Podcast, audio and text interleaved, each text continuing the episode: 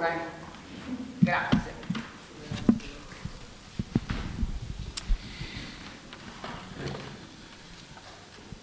Eh, bene, grazie. Io devo usare il microfono per, eh, perché servirà a registrare, quindi anche se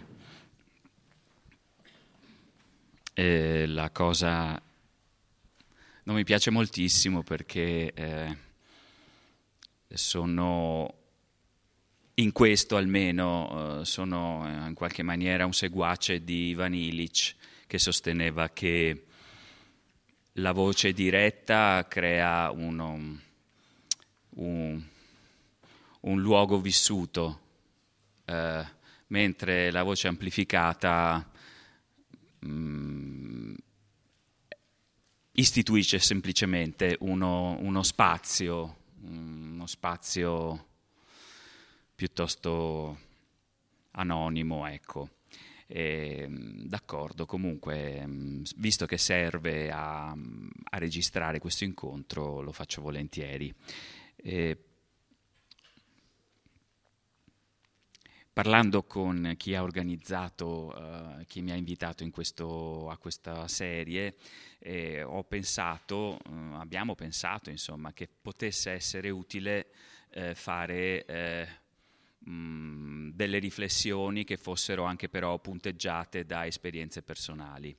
Eh, quindi, giusto per uh, una sorta di patto sommario uh, fra me e voi, vi preannuncio che mi piacerebbe eh, passare questo tempo insieme a voi, oltre naturalmente eh, a lasciarlo aperto dopo la mia così, uh, comunicazione o come volete chiamarla, eh, mi piacerebbe eh, quindi nella seconda parte fare un eventuale eh, dialogo se ne avete voglia.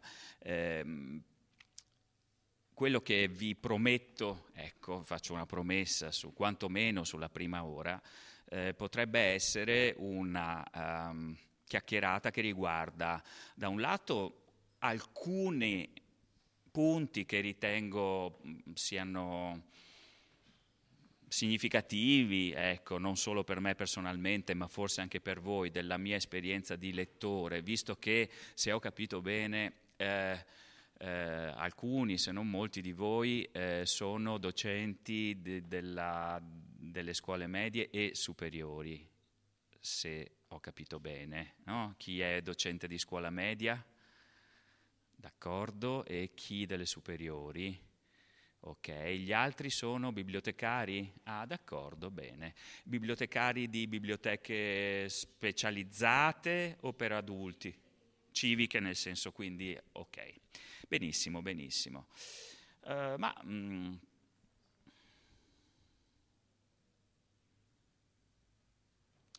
Eh, vorrei però queste cose anche mh, punteggiarle o, por, eh, o, per meglio spalpagliarle con...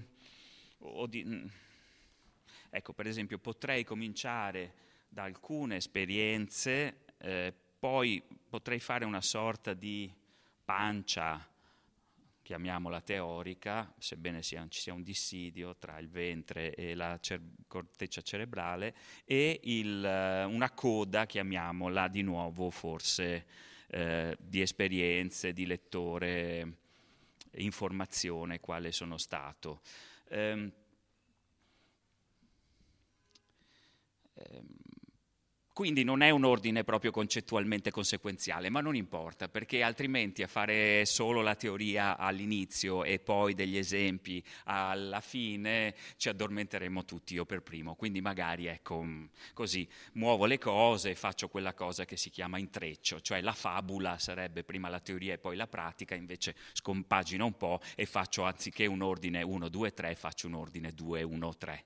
Ecco, come fanno appunto i narratori, le narratrici che prendono la, la, mm, la fabula e la fanno diventare la fanno diventare intreccio, come sapete bene.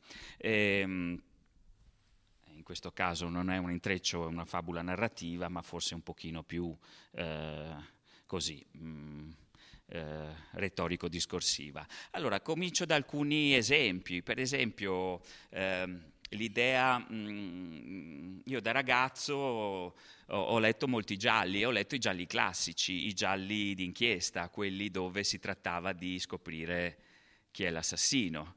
Eh, anche qui la cosa eh, non, è, mm, non, è, banalissima perché eh, già qui entriamo subito nel, nel, nella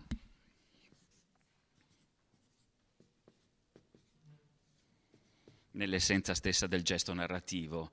Eh, è chiaro che in un, in un eh, romanzo poliziesco d'inchiesta la fase 1 viene abolita, cancellata e tutto il romanzo, per così dire, è la storia eh, di come un, una vicenda cerca di costruire la sua prima fase obliata ovvero, detto in termini più concreti, eh, il, si tratta di scoprire chi è stato di fronte a un cadavere che è evidentemente stato, eh, eh che è frutto evidentemente di un gesto violento e, di, e quindi di una morte ehm, di una morte premeditata, voluta, eseguita da un altro essere umano.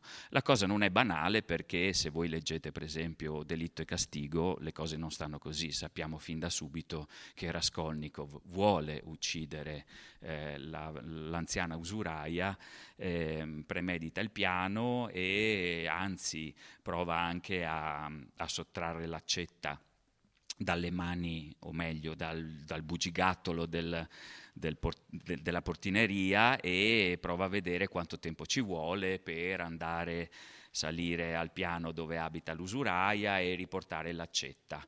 Eh, poi come sapete le cose non vanno come voleva perché eh, eh, sì, uccide la vecchia usuraia ma poi eh, si presenta in casa la, la, la, giovane sorella, insomma giovane, un po' più giovane sorella dell'usuraia, la, l'innocente Elisaveta che è anche un pochino insomma, tarda di, insomma, di, di, di, comprendonio, è proprio una creatura innocente, deve uccidere anche lei. Ehm, il, ehm, la fabula di delitto e castigo è, eh, è, una fabula, nel senso che se per fabula intendiamo eh, la successione temporale eh, eh faccio un esempio banalissimo, lunedì, martedì, mercoledì, giovedì, venerdì, il narratore non, non scompagina, non scombicchera eh, la sequenza temporale eh, degli avvenimenti, così come essi corrisponderebbero a un piano eh, normale di successività eh, nel mondo reale. Ecco, e quindi noi seguiamo eh, Raskolnikov che dice, beh insomma tutti i grandi hanno, all'inizio eh, hanno fatto qualcosa di male, se no non avrebbero fatto un salto di qualità, perché io che devo fare qualcosa di grande nella mia testa non posso fare un gesto violento per accaparrarmi il denaro che mi serve per fondare eh, grandi grandi imprese culturali, una rivista, eccetera, eccetera. Ecco, e, e, noi lo seguiamo passo passo. Eh, tra l'altro, detto tra noi, io mi sono sempre chiesto eh, perché Dostoevsky abbia eh, sentito il bisogno di eh, uccidere, far uccidere a colpi d'accetta l'usuraia. Eh, sarebbe bastato strangolarla senza spargimento di sangue e perché soprattutto abbia fatto tornare a casa Lisavieta e quindi costringendo Raskolnikov a a, a mm, mm, uccidere anche la sorella innocente. Evidentemente eh, se Raskolnikov avesse eh, soffocato eh, o ucciso in un'altra maniera non così granghignolosca eh, la, la, l'anziana usuraia, tutto sommato avremmo potuto anche eticamente accettarlo, insomma, in nome di una ragione superiore. Quindi in un certo senso, sto scherzando un po', in un certo senso Dostoevsky ha un po' barato uh, perché non ha presentato il caso etico nella sua purezza perché se l'avesse presentato nella sua purezza non avrebbe barato spargendo, spaccando teste eh, con accettate su, sul cranio, né avrebbe fatto questo supplemento di, di, di, di assassinio ehm, eh, questa duplicità dove eh, uccide la, la, non solo l'anziana usuraia, ma la vecchia, eh, appunto, ma anche la, gio, gio, la, più giovane sorella è assolutamente incolpevole. Mentre l'anziana usuraia in un certo senso si potrebbe considerare una sorta di, di, di come dire, di mm, eh, parassita ecco, della società, ecco, perché insuffla, per così dire, involontariamente in Raskolnikov questo senso di legittimità, legittimazione etica, almeno all'inizio.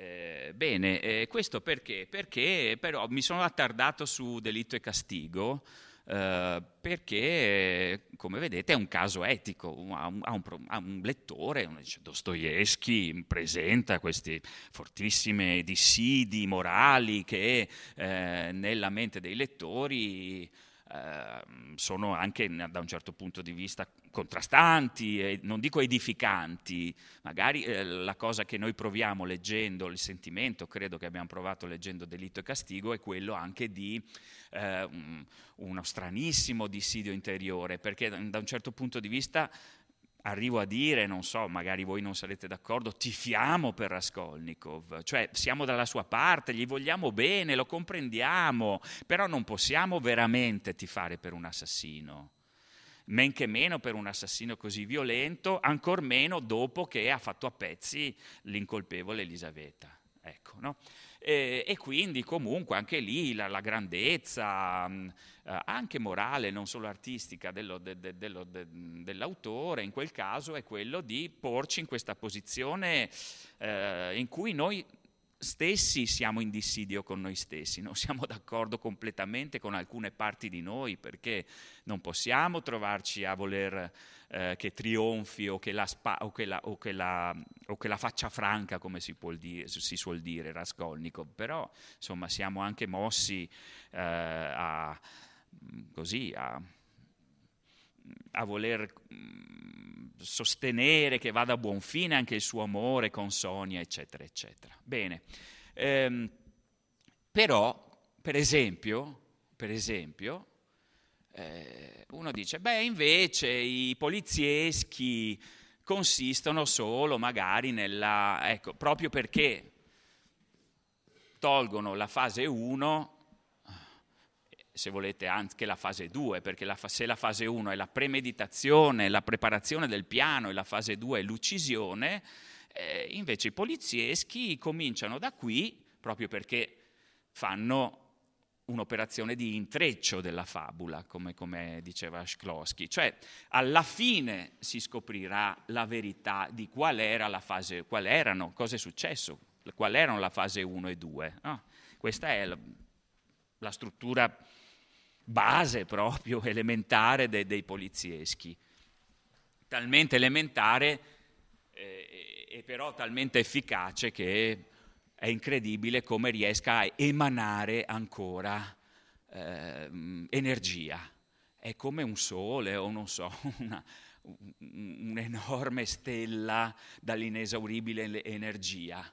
Uh, venendo qua ho sentito uh, passato in un bar e c'era una canzone che cantava, cantavano, insomma, sudamericana, non è il mio genere, che cantavano bailando, bailando, e mi colpiva eh, come questa parola bailando eh, non sia ancora consunta, cioè riesca ancora a toccare le, le cortecce cerebrali e gli, e gli, e gli e gli animi e sprigionare, per così dire, immaginazione, sentimento, evocazioni. Eh, allo stesso modo il, il, eh, questo schemino qua è talmente efficace nella sua um, elementarietà che non so se vi siete accorti, ormai è, c'è, c'è, una mutazione proprio darwinistica nella eh, letteratura, ma io direi piuttosto nell'editoria italiana. Una preoccupante percentuale di ottimi autori e autrici stanno mutando geneticamente, stanno diventando autori e autrici di gialli, ecco, di polizieschi,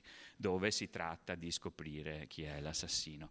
Però appunto, per dire, eh, io come lettore di, di, di, gialli alle scuole medie, sì, con mio cugino eh, giocavamo a chi a chi indovinava il, l'assassino. Però, per esempio, succedevano cose come quelle che accadono in, nell'assassinio uh, sull'Orient Express, dove mi dispiace eh, svelare chi è stato a chi non, lo, non, non, l'ha ancora letto, ma non credo ci sia qualcuno che, che, che, che non lo conosce qui dentro. Comunque, eh, chi non lo vuole sapere si tappi le orecchie e poi io farò così eh, quando ho finito. Quindi da questo momento in poi tappatevi le orecchie chi non lo vuole sentire.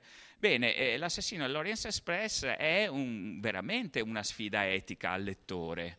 Perché? Perché Poirot eh, scopre la verità, naturalmente Hercule Poirot cosa scopre? Che su questo treno eh, sono stati tutti, i colpevoli sono tutti i passeggeri, che si sono dati convegno, per così dire, su quel treno perché tutti, hanno tutti a che fare con un vecchio rapimento di un bel po' di anni prima dove venne uccisa eh, una bambina.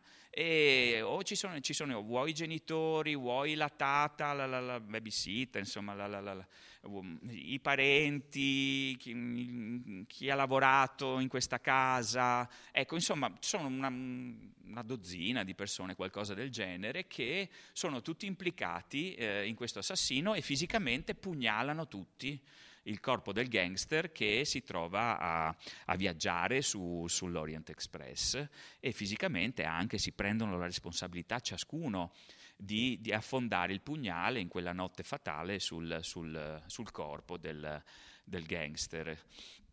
Eh, che è colpevole di questo, di questo eh, rapimento finito in assassinio di questa mm, bambina. Ecco. Eh, Poirot, per cui c'è anche questa paradossale, mh, mm, come posso dire, autopsia mh, mm, fatta lì per lì, dove è evidente che è strano, no? anche le, le, le, ferite inferte sembrano come date con, da man, da, con la mano di sinistra, con la mano destra, ma insomma Poirot scopre la verità e eh, fa due ipotesi. Nello spiegone finale, sapete che si chiama lo spiegone, no, è un termine tecnico, lo spiegone, e nello spiegone finale eh, racconta, dice, però fa due ipotesi. Una dice è che... Mh, mm, è che eh, un malvivente si sia introdotto nottetempo, come si suol dire, nei vagoni del treno e non visto abbia ucciso il gangster sottraendo del, de, de, de, dei valori, dei beni e poi si è fuggito col favore delle tenebre e della neve. L'altra alternativa, e lo spiegone si diffonde, eh, molto meticolosamente è che siate stati tutti voi, dice, dice lei ha fatto questo, lei è andata travestita col kimono per, per, far credere che, lei invece ha lasciato questa cosa qui e siete stati tutti voi. E, e si, si, dilunga molto molto bene sulla, dimostrando che, insomma, la, la, la, la congruità di questa, di questa, ipotesi.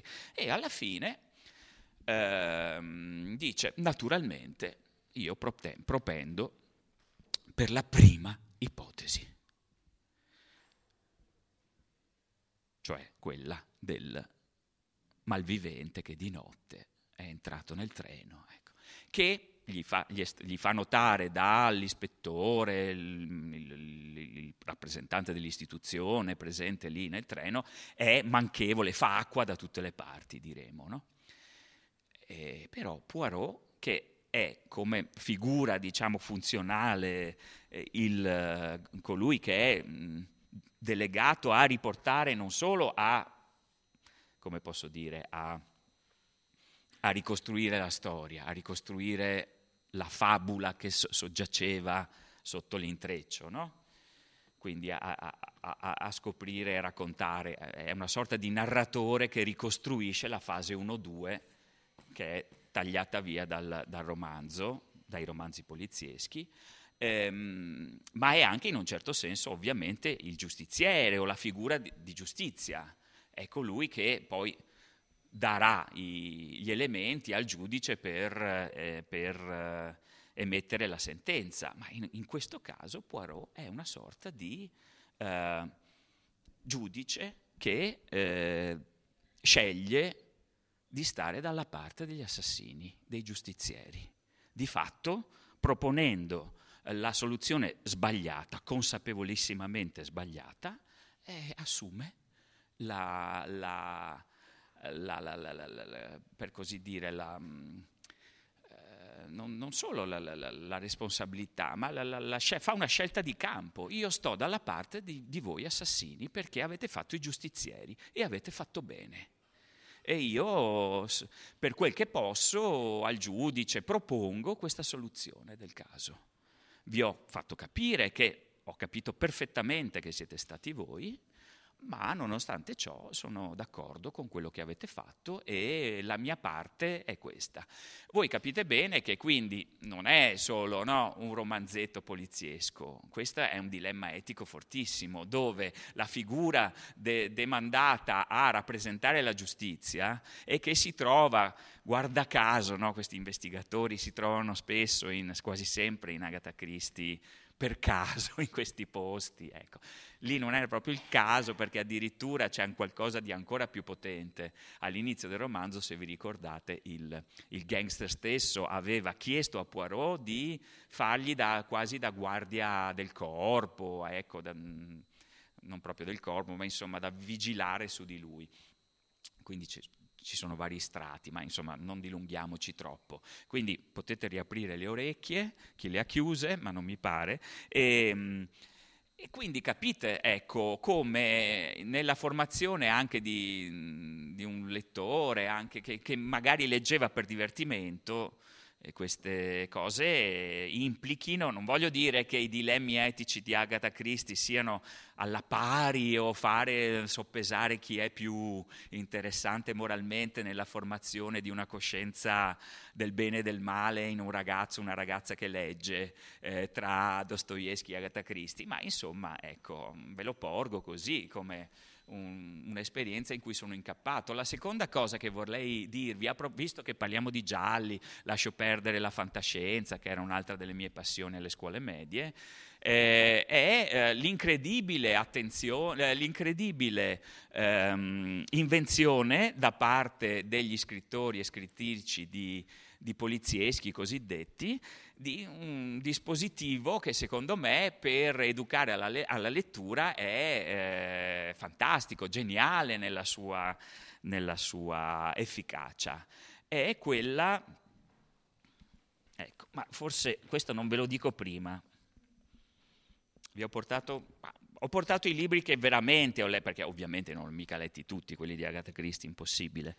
Eh, però, per esempio, un altro libro che lessi all'epoca, alle scuole medie, non in questa edizione, boh, l'ho persa, chissà dov'è, l'ho, l'ho ripreso, ma insomma...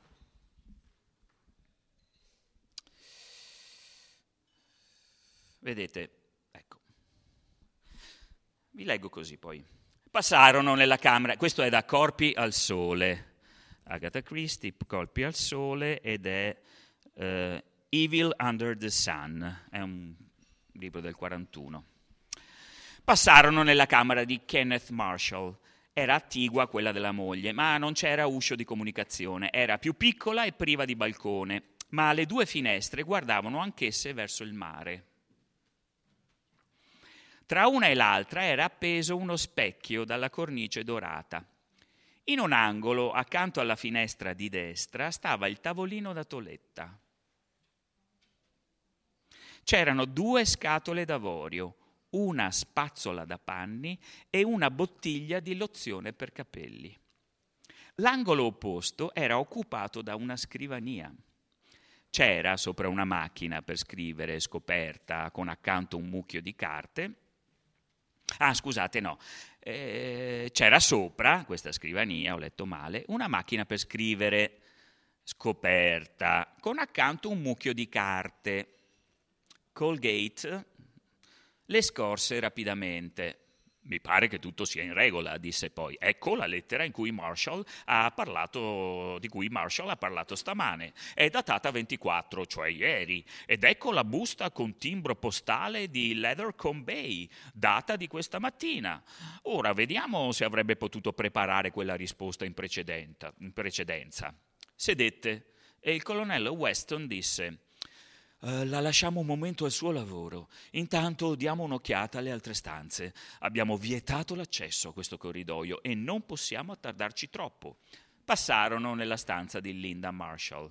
Era esposta a est e guardava verso la scogliera. Weston si guardò attorno e mormorò: Non credo che ci sia molto da vedere qui, ma se Marshall avesse voluto sottrarre qualcosa ai nostri sguardi, avrebbe potuto nasconderla in camera di sua figlia. È poco probabile, però.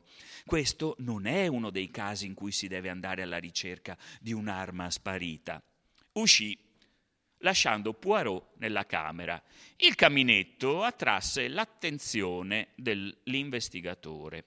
Qualcosa vi era stato bruciato di recente. Si inginocchiò e trasse di tasca un foglio di carta su cui mise ciò che aveva trovato un blocco di cera di candela e alcuni frammenti di cartoncino verde presumibilmente i resti di un calendario scartato, perché vi era anche un foglietto di quelli che si strappano giorno per giorno, con un grande 5 stampato. C'era inoltre uno spillo e residui bruciacchiati di peli o capelli.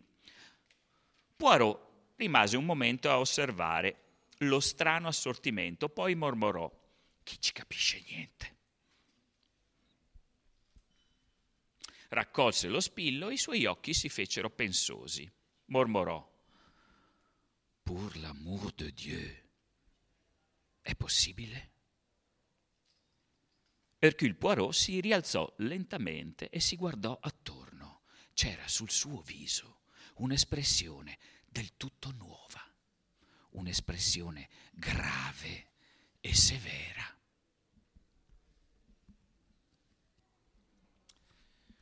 Un'altra mezza pagina dal capitolo 9.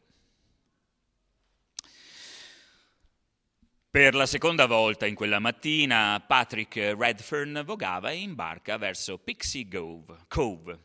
Gli altri passeggeri dell'imbarcazione erano Hercule Poirot, pallidissimo, con una mano sullo stomaco, perché ha mal di mare, e Stephen Lane, il colonnello Weston aveva preso la via di terra. Arrivò sul luogo contemporaneamente alla barca, poiché era stato trattenuto strada facendo. Sulla spiaggetta erano già una, un agente in borghese e un altro in divisa. Weston era intento, intento a interrogare quest'ultimo, quando i tre arrivati con la barca gli si avvicinarono. L'agente Phillips disse: Credo proprio di aver esaminato la spiaggia palmo a palmo, signor colonnello. E che cosa ha trovato? Venga a vedere, ho messo tutto qui. Un piccolo assortimento di oggetti era allineato in bell'ordine su un sasso piatto. Un paio di forbici.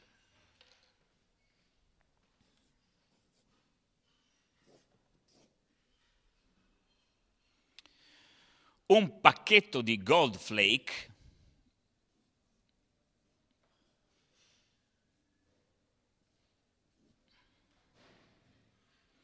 tre pezzetti di corda,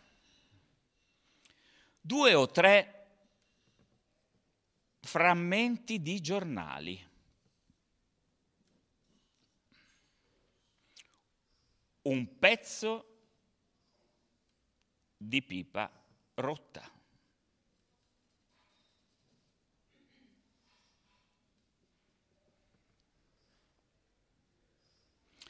Quattro bottoni. Urca.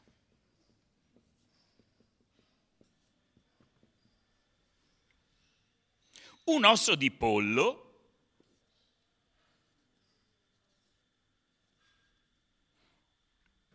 E una bottiglia vuota di olio per la pelle.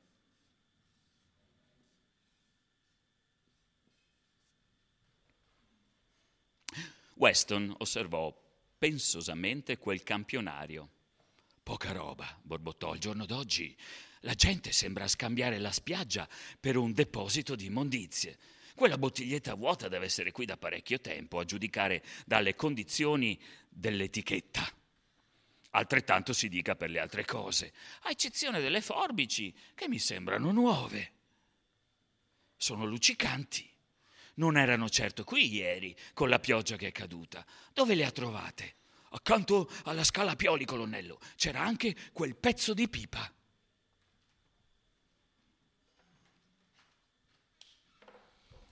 Allora, co- cosa vi sembra dal punto di vista narrativo questa, questa pagina? Vi ha emozionato, no? è incredibilmente esaltante, cioè eh, si, si, ci si scapicolla in un um, incredibile eh, mozzafiato sequenza in cui eh, ci si inoltra in colpi di scena e in descrizioni che hanno una tale potenza, cioè al confronto, come posso dire, le, le, le pagine dell'education sentimentale di, di, di, di eh, di Flaubert, quando Frédéric Moreau eh, attraversa le stanze della sua amata e guarda in giro tutti gli oggetti. Sto facendo lo sciocco ovviamente, sono degli indizi, cioè vi pare che un pezzo di calendarietto con il 5, due fiammiferi bruciacchiati, abbiano alcunché di interessante in qualunque altro libro al mondo, solo in un contesto poliziesco, l'attenzione per ogni singola parola diventa adesiva. La potenza di questo mh, dispositivo ha una tale spinta nella la chiamerei quasi attitudine paranoide della lettura, dove ogni parola potrebbe essere un indizio. Quindi anche ciò che di solito è privo di, di, di, di fascino, quali sono uh, le parti più deboli notoriamente dei romanzi?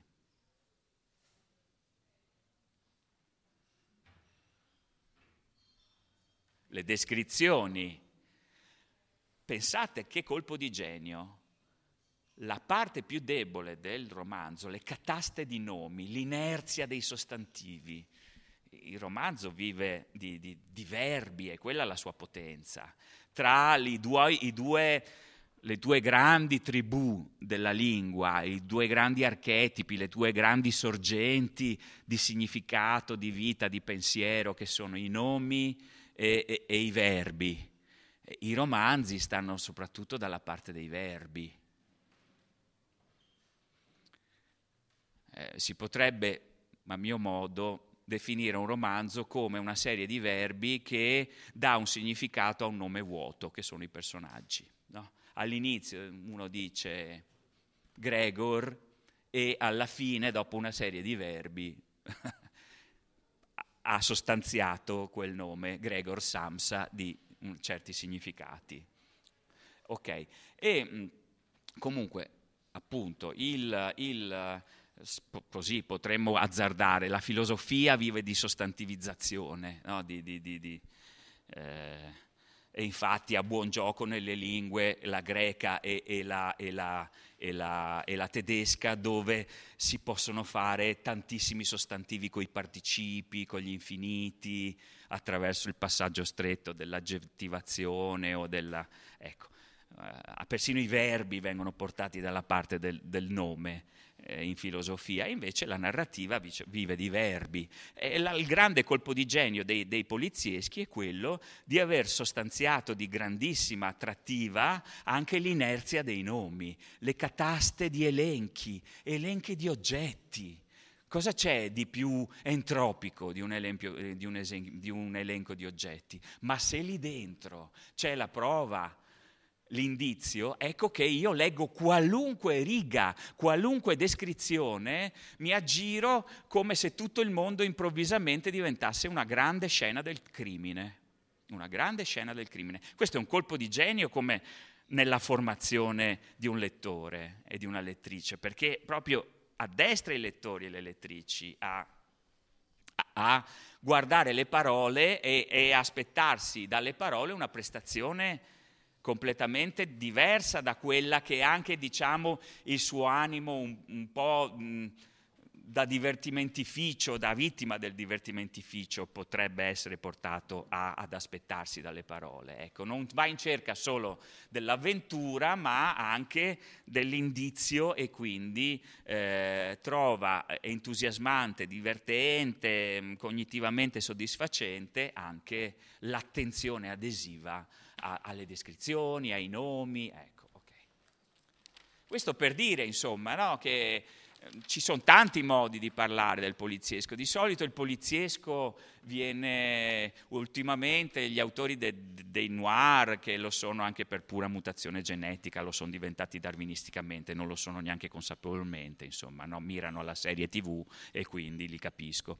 E, mh, mm, dicono che però parla della realtà è un argomento anche debole secondo me. Io, per esempio, se dovessi spendere delle parole buone, cosa che difficilmente farei per il noir attuale, eh, per esempio potrei di, eh, appellarmi alla grande lezione, per esempio, etica, morale, non tanto e non solo di Dostoevsky, a cui non c'è certo bisogno che io vada in suo soccorso, ma nemmeno la grande Agatha Christie ha bisogno che io vada in suo soccorso, ma per esempio racconterei questa esperienza morale di dissidio di fronte a Assassinio sull'Orient Express e altri rom- romanzi di questo genere e anche alla formazione di un'attenzione per le parole che non è eh, così comune, ecco, oggi in cui, particolarmente oggi in cui si legge un po' di sfuggita, ecco la, la formazione dei, dei, dei polizieschi a, a insegna, uh, ma non è un insegnare col ditino, cioè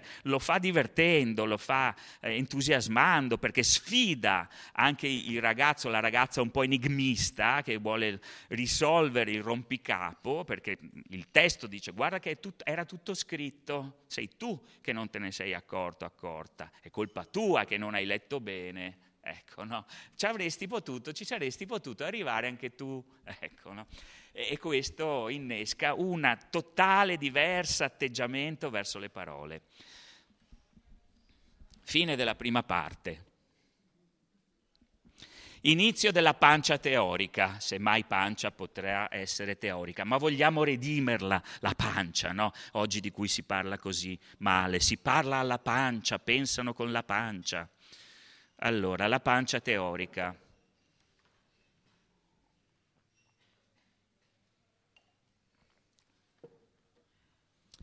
Eh, mi sono chiesto com'è possibile che la letteratura esista ancora.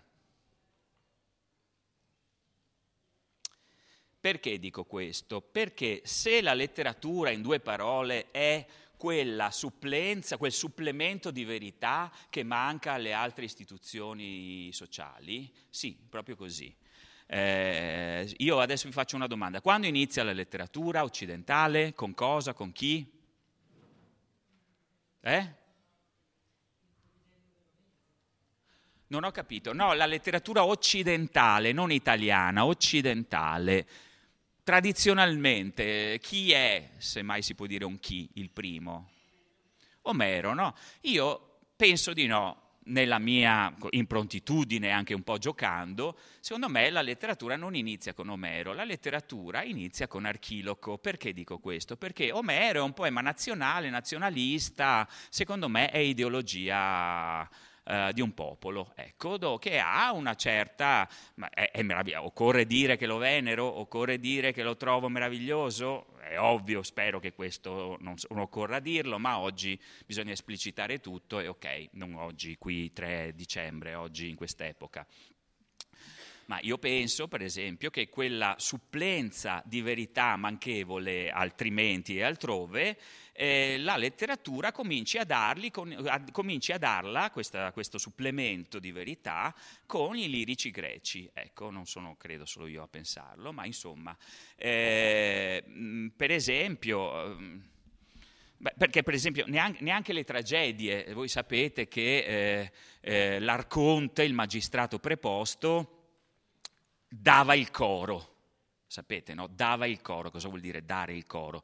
Eh, decideva di finanziare eh, una tragedia sulla base della valutazione politica, politica, delle parti scritte dal tragediografo che gli sottoponeva i cori parte delicata della tragedia, perché nel coro veniva dichiarata la posizione politica della, della, della, tragedia stessa. Ecco, e quindi il magistrato diceva non va bene, non ti do il coro, non, cioè non pago questa tragedia.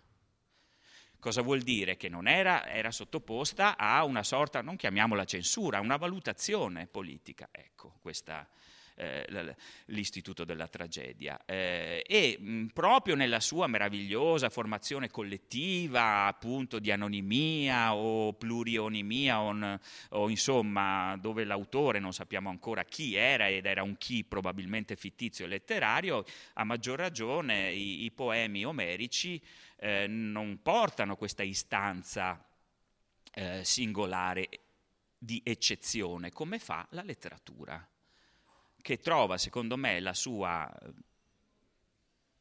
potenza, istanza, poi la letteratura è mille altre cose, comprese e come in prima fila Omero, occorre dirlo, ma eh, per esempio in questo celeberrimo, adesso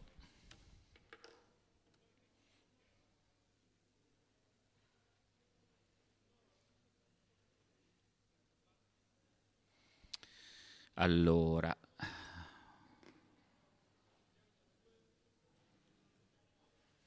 Ah, così? Non ne vuole più sapere. Bello. Ah, oh, ecco.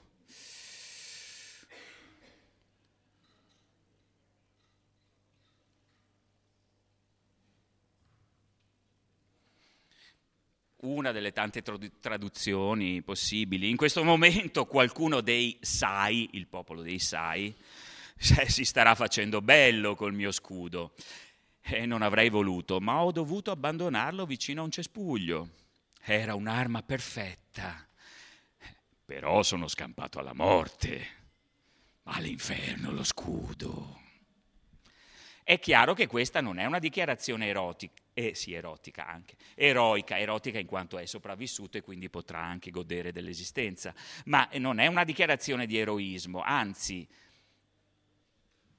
non fa onore no, a chi la dice, però dice, eh, la verità è questa, io ho abbandonato lo scudo e ora il, il mio nemico se l'è preso, però sono vivo, ma chi se ne frega dello scudo?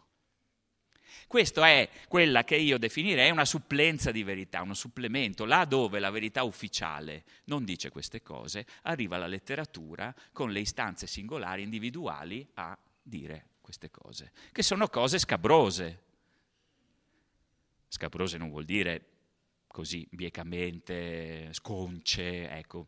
Sono cose un po' scabrose da dire, soprattutto anche di sé. Questa cosa potrà essere usata contro Archiloco, no? cioè non sei un eroe. Infatti, secoli dopo, ancora Erasmo da Rotterdam dice: Ah, sì, come Demostene, che allievo, cattivo allievo di, di, di, di Archiloco, abbandonò la battaglia, no? diventa un, ce lo ricordiamo ancora come non esattamente un eroe, ecco, no? ehm, però lui lo dice di sé perché sente l'urgenza di dire la verità, di fare questo supplemento di verità che trova collocazione, almeno nella nostra cultura, ehm, spesso in un luogo chiamato, detto letteratura. E eh,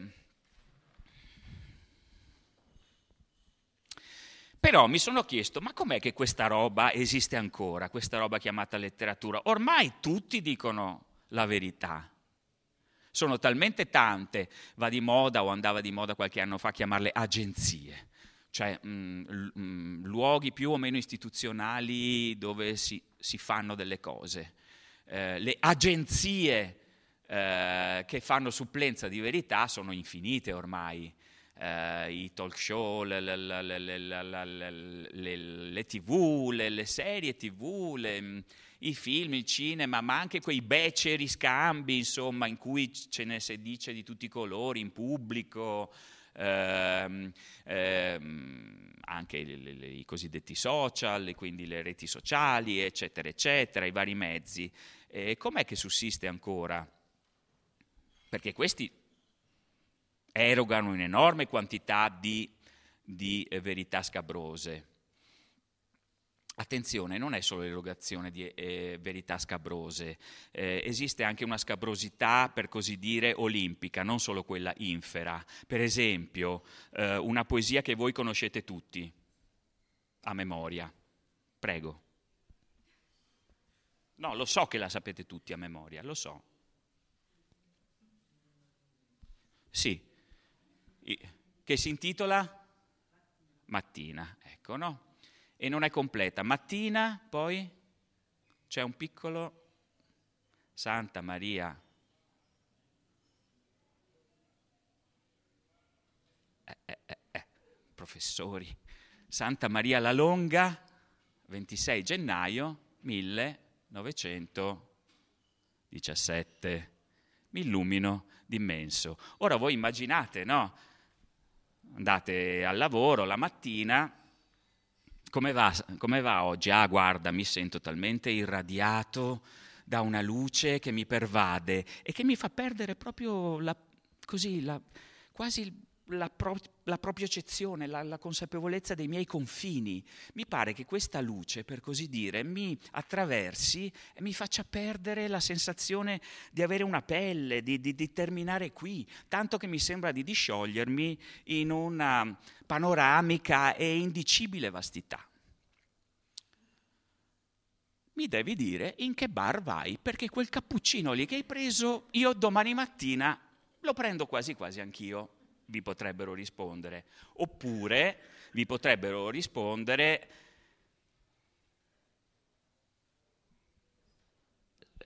senza dirvi nulla al consiglio di classe. Guardate che forse il professor Ghislanzonetti non passa un periodo molto buono, bisogna, eh, cioè potete fare la figura un po' di un folle se vi comportate, se dite la verità con schiettezza. Quindi non si tratta solo di dire delle cose brutte che avete per così dire, vi siete eh, sottratti, sottratte alla pugna ma, si, ma, ve ne fregate, l'importante è esserne usciti vivi. Ma per esempio la forza, il coraggio della verità della letteratura si esprime per esempio anche in questi momenti alti, positivi, magnifici. Non è facile dire io l'ho caricaturalizzato, l'ho caricaturalizzato quando appunto facevo la parafrasi di Mi illumino d'immenso in quel modo. Però non è semplice, non solo perché il grande Giuseppe Ungaretti ha trovato le parole giuste, ma anche dirlo con parole nostre. Ci vuole un certo coraggio, una certa confidenza deve esserci fra noi per dire guarda stamattina non so cosa mi succede, è come se fossi pieno di luce e non mi sentissi più la pelle. Cioè già dire così con semplicità non è così semplice, bisogna fidarsi di chi ti ascolta, giusto o sbaglio? Ecco. Allora mi sono detto, beh, probabilmente questo fa la letteratura nel bene e nel male, e però lo fanno tante agenzie oggi, nel bene e nel male, col sublime, con la meraviglia, con, ma anche con il negativo soprattutto perché pescano nel torbido. Non è che devo leggere per forza Dostoevsky per... Uh, tanto, posso guardare talmente tanta di quella roba in rete, dappertutto, gratis, eccetera. E allora mi sono detto perché esiste ancora e mi ha aiutato, vediamo che ore sono però, che ore sono? Le sei e? Ah, le sei. Allora,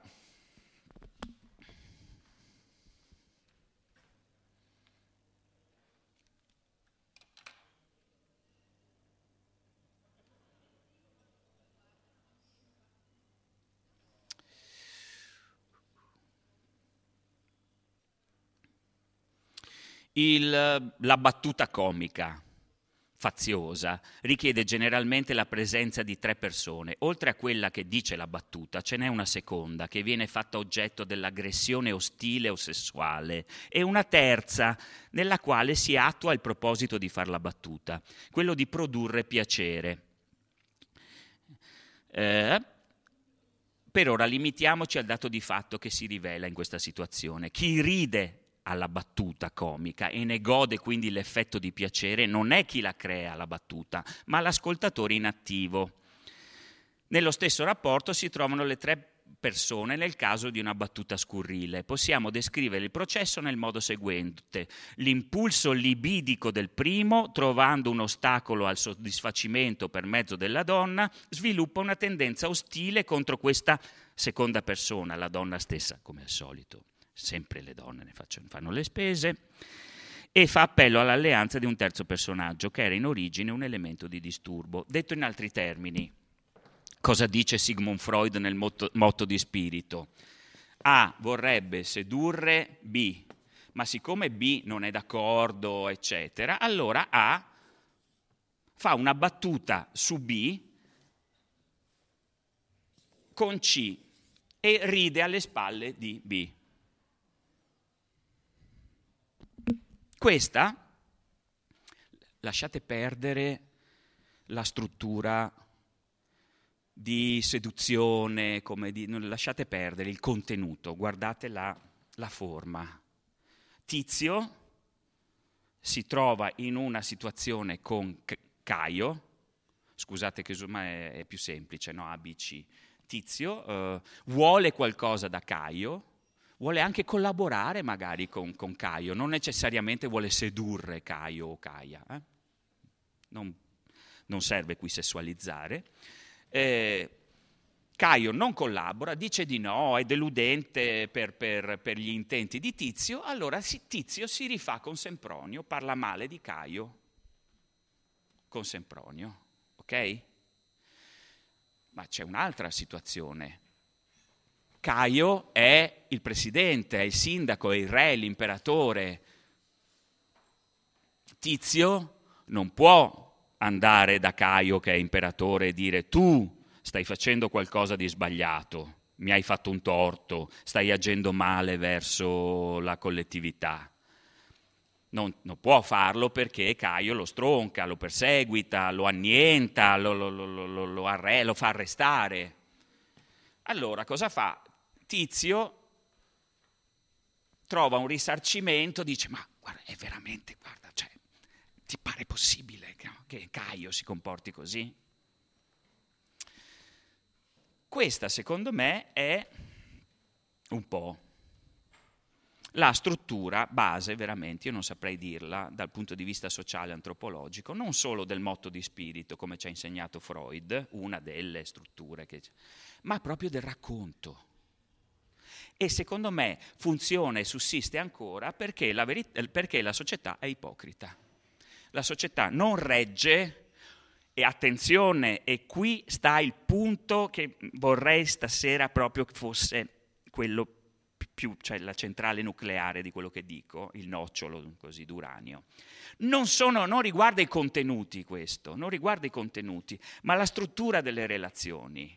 Le nostre relazioni non reggono la verità, la sincerità, per meglio dire, la schiettezza. Perché se io dico quello che penso, non solo al capo ufficio, al collega, al familiare, la nostra relazione è messa a repentaglio.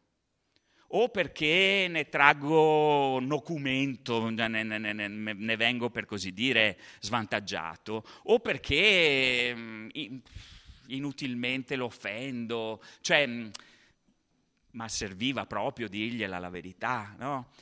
Però cosa succede? Che io sento che questa che questa cosa non la posso tollerare. Devo, per così dire, sfogarmi la verità in qualche maniera. La devo, la devo eh, dire a qualcuno. E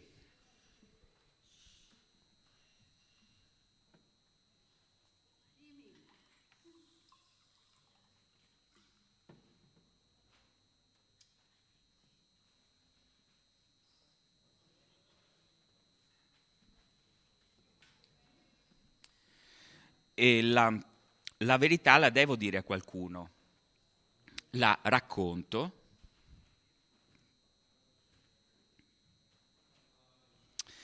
avete eh, riconosciuto sicuramente anche in quello che ho detto prima, quello il coraggio della verità, Michel Foucault, la parresia, dire la verità in faccia al potere. Non è sempre così facile. C'è qualcuno che l'ha fatto in diretta, in piazza, a Casal di Principe, è andato davanti ai camorristi a dire voi, no? e vive sotto scorta.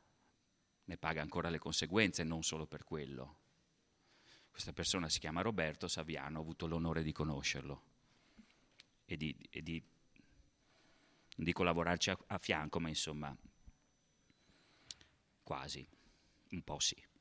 E, ehm, non tutti sono così, no? hanno il coraggio della verità, della parresia, di andare di fronte al potere e dire tu sei ingiusto. Di solito appunto si fa questo gesto per così dire, no? si, ci si volta di 90 gradi verso, no, si lascia quando B non c'è o Caio e si dice a Sempronio C. Hai visto che è ingiusto? Ti pare giusto? Oppure hai visto, non so, che, che bruttone, che grassone, che magrone, no? Non glielo si dice. Ah, ma guarda, sei veramente un ciccione, no? Oppure sei veramente uno, uno stecco. No, non glielo si dice. Ecco. Allora, però anche questo è un po', uno dice non, non spiega ancora perché la letteratura, perché questo lo fanno anche le altre agenzie? Mettono in scena quelli che se lo dicono, eccetera, eccetera, eh, raccontano, ma qui conta la struttura, non i contenuti, non i contenuti, conta la struttura, appunto, il fatto che le nostre società non reggono la schiettezza, la sincerità. Né quella diciamo della familiarità, del dire quello che penso veramente di te, anche in maniera così personale, umana, né quella dell'accusa, della, della sottolineatura di, dell'ingiustizia, eccetera, eccetera. Le nostre relazioni, anche, anche, quotidiane, non lo reggono. Questa cosa eh, chiede un risarcimento di verità che ancora una volta ha trovato il suo luogo nella letteratura, questa supplenza, questa supplenza di verità la fa la letteratura. Eh, però la fa in questo modo, la fa così. Chi conosce questo? Questo è un giovane, è un, genericamente un ritratto di Lorenzo Lotto. Ma perché in bianco e nero? Chiede. Perché in bianco e nero, diranno i miei piccoli lettori, diceva Carlo Collodi.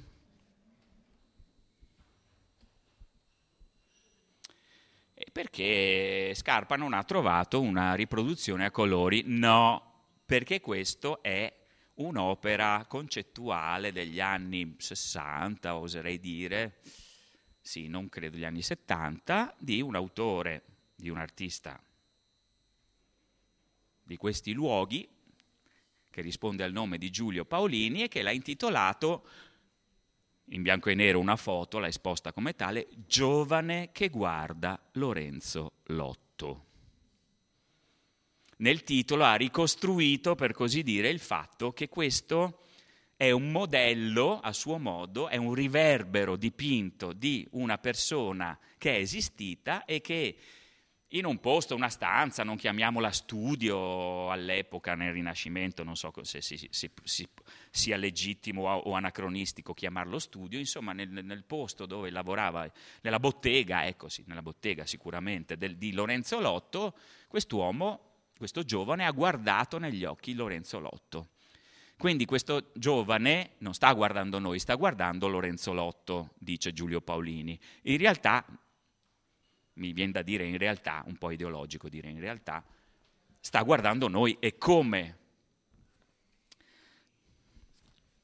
E c'è qualcuno che ci ha spiegato in che modo sta guardando noi. Questa persona che ci ha spiegato in che modo sta guardando noi si chiama Leonardo da Vinci. E lo scrisse non a proposito di questo volto, ma di tutti i volti che guardano negli occhi lo spe- cosiddetto spettatore.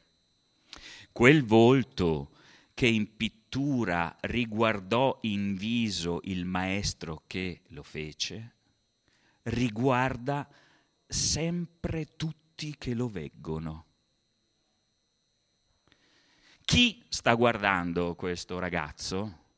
Non Lorenzo Lotto, ma dice Leonardo, sta riguardando, riguarda, guarda, continua a guardare sempre tutti.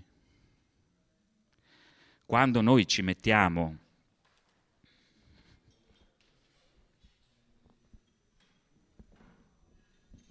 io non sono più Tiziano Scarpa in questo momento, ma sono chiunque, tutti.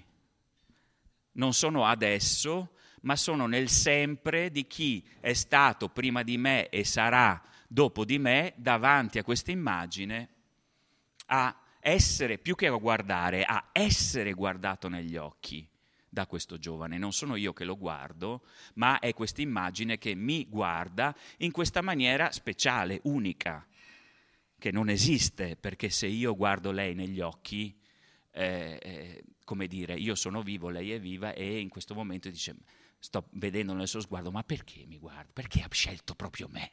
No, mi sta rompendo le scatole proprio a me, che volevo stare in pace così, no? Cioè, ci sono dei non detti, mentre qui io, per così dire, divento più evanescente. Sono nella postazione di chi era prima di me, di chi sarà dopo di me. Lui non sta guardando me, come io sto guardando lei e lei me in questo momento, eccetera. Noi, noi non siamo, cioè noi siamo noi, sono io, lei, lei, eccetera, eccetera.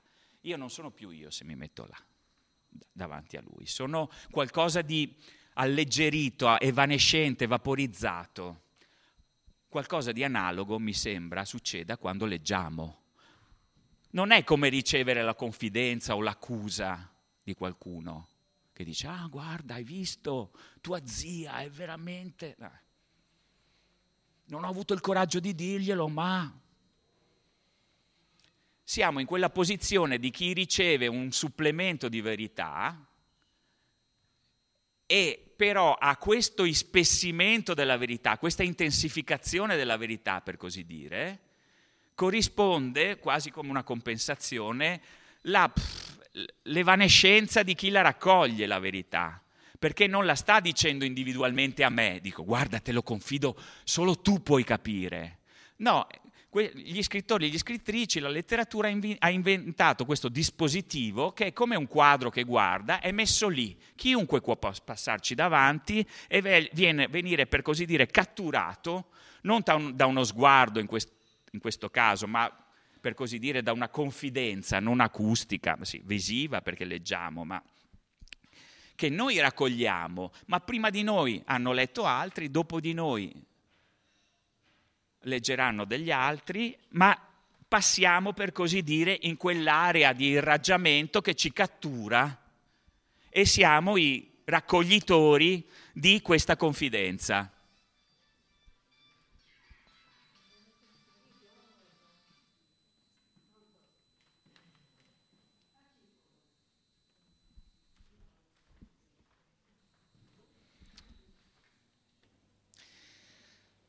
Perché esiste ancora la letteratura? Perché la letteratura costa poco.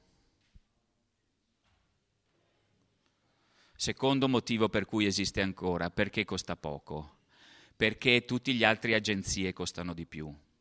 Fare un film, una serie tv, una trasmissione televisiva co- costa. Bisogna rientrare nei costi e quindi eh, questo supplemento di verità che viene dato attraverso una storia anche raccontata con altri media eh, deve rientrare in questi costi. E quindi bisogna metterci quell'attrice bionda. Dice ma no, non funziona, dice chi vuole dire una certa verità, l'attrice bionda, eh, ma... e deve finire bene o male, perché se non finisce bene il film va male, si buttano via i soldi, quindi come dire i costi delle altre agenzie, chiamiamole di, di, di verità, sono tali che rispetto alla letteratura, all'editoria, che costa infinitamente meno, intaccano la sostanza stessa di ciò che si vuole, della verità che si vuole comunicare, del supplemento di verità, della supplenza di verità che si vuole comunicare. E poi, soprattutto, cioè un altro elemento, è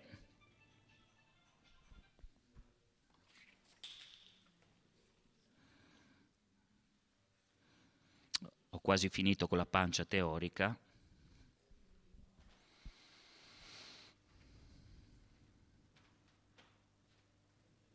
è questo.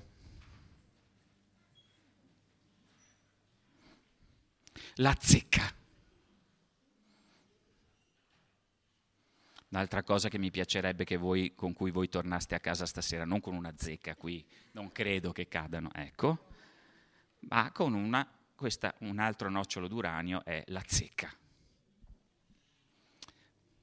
Un libro meraviglioso che vi suggerisco di leggere è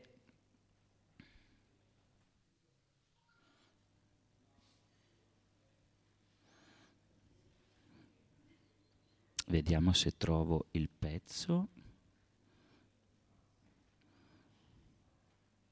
È un libro di uh, Uexul che è, vediamo se lo trovo, accidenti. Ah sì, sì, ce l'ho qua. Ce l'ho qua la parte.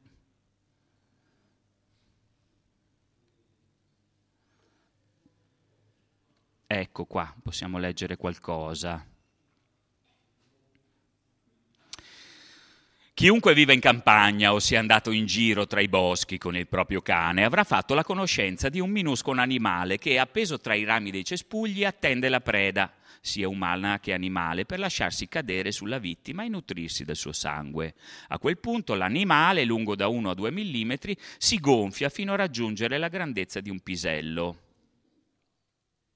La zecca non è pericolosa, non è vero, questo è stato scritto nel 1934 e quindi non sapeva che trasmetteva un sacco di malattie perniciosissime, ma costituisce un ospite fastidioso sia per i mammiferi che per l'uomo. Studi recenti sono riusciti a far luce su molte particolarità della sua vita, tanto che ora è possibile tracciarne un quadro quasi perfe- completo. Queste pagine hanno quasi un secolo. Eh. Quando l'uovo si schiude, la zecca non è del tutto formata, poiché le mancano ancora un paio di zampe e gli organi sessuali. In questo stadio, però, è già capace di attaccare animali a sangue freddo, come le lucertole, che attende sulla punta di uno stelo d'erba.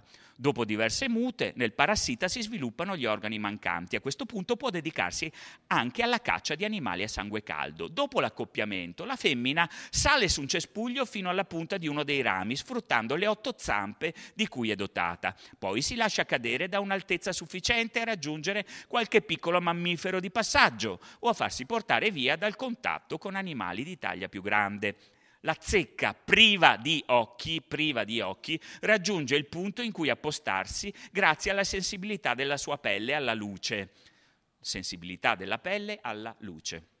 Questo brigante di strada, sordo e cieco, si avvicina alla vittima attraverso l'olfatto, l'odore dell'acido butirrico prodotto dai follicoli sebacei di tutti i mammiferi, noi compresi, eh, vorrei far notare, agisce sulla zecca come un segnale che la spinge ad abbandonare il luogo in cui è appostata, facendola cadere in direzione della preda. Se cade su qualcosa di caldo, proprietà individuata dall'animale grazie a un acuto senso della temperatura, ciò vuol dire che la zecca ha raggiunto la sua preda, ovvero un animale a sangue caldo. Per trovare un posto il più possibile privo di peli e infilare la testa nel tessuto cutaneo, ha bisogno solo del suo senso tattile.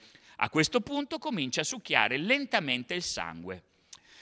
Esperimenti condotti con membrane artificiali e liquidi diversi dal sangue hanno mostrato che la zecca è del tutto priva del senso del gusto, cioè puoi dargli da bere del, della tequila o del mescallo o della grappa o dell'aranciata, è uguale, purché sia caldina, sia caldina.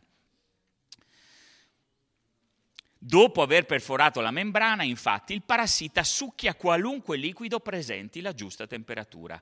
Se la zecca, invece, stimolata dall'acido butirrico, cade su un corpo freddo, ciò vuol dire che ha mancato la preda e che deve risalire fino al luogo nel quale era appostata. Per il parassita, un'abbondante bevuta di sangue costituisce il suo primo e ultimo pasto, perché dopo aver mangiato non le resta altro da fare che lasciarsi cadere a terra, deporre le uova, depositarle e morire. L'intero ricco mondo che circonda la zecca si contrae su se stesso, l'ambiente, il prato, il bosco, i cespugli, i profumi dei, dei, dei, dei fiori, il vento, le foglie, la luce. Per ridursi a una struttura elementare che consiste ormai essenzialmente di tre sole marche percettive e tre sole marche operative questo è il suo ambiente, ma è proprio questa povertà dell'ambiente a determinare la sicurezza del suo comportamento e la sicurezza è più importante della ricchezza. Questo esempio mette in evidenza i tratti fondamentali della struttura dell'ambiente, bla bla. La zecca possiede però una capacità ancora più sorprendente, in grado di darci un'idea più precisa di che cosa sia un ambiente animale. È palese che l'eventualità fortunata l'eventualità fortunata che un mammifero si trovi a passare sotto il ramo sul quale è appostata la zecca o che addirittura la urti è straordinariamente rara. Per assicurare la continuità della specie questo svantaggio non è adeguatamente compensato neanche dal grande numero di zecche che si trovano nella boscaglia. Ad aumentare le sue possibilità di imbattersi nella preda è una capacità straordinaria. La zecca può sopravvivere per un tempo lunghissimo senza nutrirsi. Presso l'Istituto Zoologico di Rostock sono state tenute in vita delle zecche che erano a digiuno da 18 anni. Gli esseri umani non possono di certo attendere 18 anni come fa la zecca. Il nostro tempo è composto da una serie di istanti, cioè da segmenti temporali molto brevi all'interno dei quali il mondo non presenta alcun cambiamento. E qui Uxul si mette a parlare di che cos'è l'istante per noi e che cos'è l'istante per la zecca. Ma qui ci congediamo dalla zecca. Come lettori